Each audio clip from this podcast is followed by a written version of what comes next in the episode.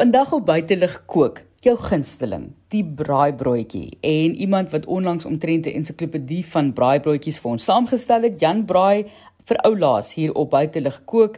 Jan, baie welkom weer eens en ek wonder altyd wie die eerste braaibroodjie ooit gemaak het en daai kombinasie gemaak het, maar ek sal liewer vir jou vra hoekom jy dink Suid-Afrikaners so lief is vir 'n braaibroodjie. Eerstens is 'n braaibroodjie 'n fantastiese gereg want 'n braaibroodjie is jou kans in die lewe om die brood aan albei kante te botter. En uh die spreekwoord sê jy kan nie jou brood aan albei kante gebotter hê nie, maar met 'n braaibroodjie kan jy jou brood aan albei kante gebotter hê. So ek dink dit is fundamenteel hoekom ons almal so lief is vir 'n braaibroodjie.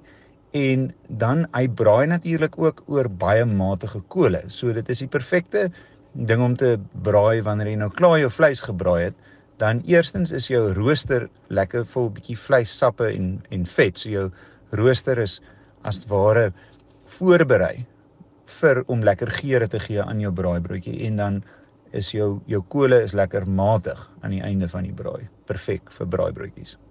Kom ons gesels brood. Wat werk die beste en watter interessante brood het jy in die afgelope tyd gebruik? Die beste brood vir 'n braaibroodjie in my opinie is klaargesnyde gewone toaster witbrood. Ek hou nie eers van daai ekstra groot snye wat so sag en nie perfek vierkantig is nie. Dit is vir my onnodig. Ek sal eerder meer as een braaibroodjie eet van die gewone uh grootte brood. Uh soms gebruik ek natuurlik uh, groot Franse brode of pizza basisse of wraps of broodrolletjies of volgraanbrood of wat ek al, maar ek dink die, beste broodjie vir 'n of sny brood vir 'n braaibroodjie is absoluut gewone klaargesnyde toasterbrood. Dan het ek ook al oor die jare in die gewoonte gekom om by verskillende winkels en verskillende handelsmerke se snye te tel. Ek het nog nooit 'n gewone klaargesnyde winkel toasterbrood gesien wat minder as 18 snye het nie. Meestal het dit meer, maar jy kan met ander woorde as 'n minimum met enige winkel toaster klaargesnyde brood kan jy 9 braaibroodjies maak soms meer, maar as 'n minimum kan jy 9 maak. En 9 broodjies pas ook perfek 3 rye van 3 op jou rooster. So braaibroodjies is 'n sinvolle ding om in 9's te maak. Die vulsel is natuurlik 'n groot debat Jan en baie mense steek vas by die tradisionele kaas, eie en tamatie. Hulle volstaan daarbey. Jy het nou geëksperimenteer met al wat 'n vulsel was. Wat sê mense is nog steeds hulle gunsteling en wat is jou gunsteling? Ja, oorspronklike braaibroodjie is in my opinie kaas, tamatie, eie, bladjangsout en peper, nie net kaas, tamatie en eie nie, ook bladjangsout en peper en jy botter hom aan die buitekant. Natuurlik geen braaier of mens wat sy braaisout werd is behoort margarine enigsins in sy yskas te hê nie. So dis dis uit die aard van die saak regte botter wat jy aan die buitekant smeer. En as jy afwyk van daai resep in my opinie is dit nie 'n tradisionele braaibroodjie nie. Dis wel 'n braaibroodjie. So ek het trouens 'n boek geskryf, Braaibroodjies en Burgers, wat net die eerste resep in die boek is die tradisionele braaibroodjie, kaas, tamatie, eie, sout, peper, bladjang en gebotter aan die buitekant. My gunsteling braaibroodjie is natuurlik 'n tradisionele braaibroodjie, maar ander gunstelinge waarvoor ek amper net so lief is, is onder andere een waar jy verouderde wit cheddar kaas, eh, peper, feta kaas, uh, ingelegde groen vye en gekarameliseerde eie saam in 'n braaibroodjie. Dis uiters gewild as 'n voorhappie, 'n peselhappie by skemerkelkie funksies. Dan is daar die biltong braaibroodjie waar jy verouderde nee, ek gebruik omtrent altyd as kaas verouderde wit cheddar kaas. En uh daarmee saam biltong in 'n in 'n braaibroodjie. Dan so natuurlik waar jy curry maalvleis in daai geval gebruik 'n geel uh, cheddar kaas. Ek dink dit pas beter by die curry maalvleis.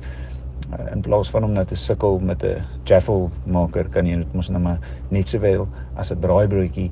Jy kan 'n hoender mayonnaise braaibroodjie daar's daar's soveel opsies ek is lief vir hulle almal. En Jan botter buite of geen botter? Jy botter altyd jou braaibroodjie aan die buitekant en as jy te lui is om hom te botter aan die buitekant dan bestrooi of bedrup of verf jy hom met olyfolie aan die buitekant. So ek botter nie altyd my braaibroodjie aan die buitekant. As ek moet eerlik wees, soms uh, of gereeld verf ek hom ook sommer net met olyfolie as ek te lui is om nie of die botter kom nou net uit die yskas uit en is te hard.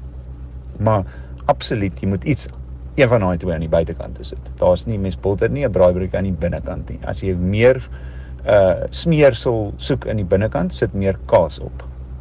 Die kolle se temperatuur is ook altyd belangrik. Verduidelik hoe lank 'n broodjie regtig dan nou eintlik moet braai. En as mens dink aan die kolle, as hy te laag is, dan raak hy broodjie bietjie hard en uitgedroog. Ja, die kolle se temperatuur is baie belangrik, oftewel die uh, tekort aan temperatuur op die kolle. Jy wil nie hê daai kolle moet te warm wees nie. So braai eers al jou vleis klaar en eet dit sommer aan handbraai jy braai broodjies of skraap 'n paar kole daar kant toe. Jy soek baie matige kole. En die belangrike ding met 'n braaibroodjie, 'n braaibroodjie is 'n draaibroodjie. Jy draai hom die hele tyd. Ek dink as mens dit net onthou om hom heeltyd te draai, sê vir jouself 'n braaibroodjie is 'n draaibroodjie gereeld. Dit moet soos jou opwarmingsoefening wees terwyl jy die braaibroodjies bou daar op die rooster en uh, jy kan hom nie te veel draai nie. Dit is onmoontlik om 'n braaibroodjie wat gebrand is te ontbrand, maar dit is altyd moontlik om hom nog verder te braai. Onthou die suksesvolle braaibroodjie behoort goudbruin aan die buitekant te wees met die kaas gesmelt in die middel. Goed Jan, gee vir ons jou braaibroodjie resep vir vandag en jy sê die slaai en alles is binne-in. Nog een van my gunsteling braaibroodjies noem ek die Griekse styl braaibroodjie. Nou die idee daar was, ek voel by baie braais dan staan die slaaië daar een kant en almal ignoreer dit en is eintlik maar net 'n mors van tyd en spasie. So die idee hier is om al die bestanddele van 'n Griekse slaai ook binne in jou braaibroodjies in te kry. So dan hoef jy nie nou slaai nog aan die kante bedien nie. Jy kan net braaibroodjies hê. So jy vat alles wat op 'n Griekse slaai gaan en alles wat op 'n oorspronklike tradisionele braaibroodjie gaan in een behalwe die komkommer. So los hom net die komkommer heeltemal uit, vergeet van hom. So jy het nou kaas en eie en tamatie en sout en peper, dan vat jy ook die jy het mos nou klaar eie wat ook in 'n Griekse slaai is, dan vat jy ook soetrussies, maar jy karamelliseer hulle eers 'n bietjie in 'n pan. Jy sit hulle ook daarin. Jy het klaar die tamatie wat ook in 'n Griekse slaai is, reeds op jou braaibroodjie en dan sit jy ook feta kaas en olywe. So dit so jy vat eintlik 'n tradisionele braaibroodjie haal die bladjang uit, vervang dit met olywe, feta kaas en soeterussie en dan het jy 'n lieflike Griekse styl braaibroodjie en jy hoef nie slaai te eet nie. Baie dankie dit dan Jan Braai hier op RSG met sy braaibroodjie idee wat jy kan geniet by die huis. Laat vir my weet hoe dit vir jou gesmaak het en hoe jy natuurlik nog voel oor jou braaibroodjie. Dis brink by rsg.co.za en daardie heerlike braaibroodjie uit Jan Braai se stal.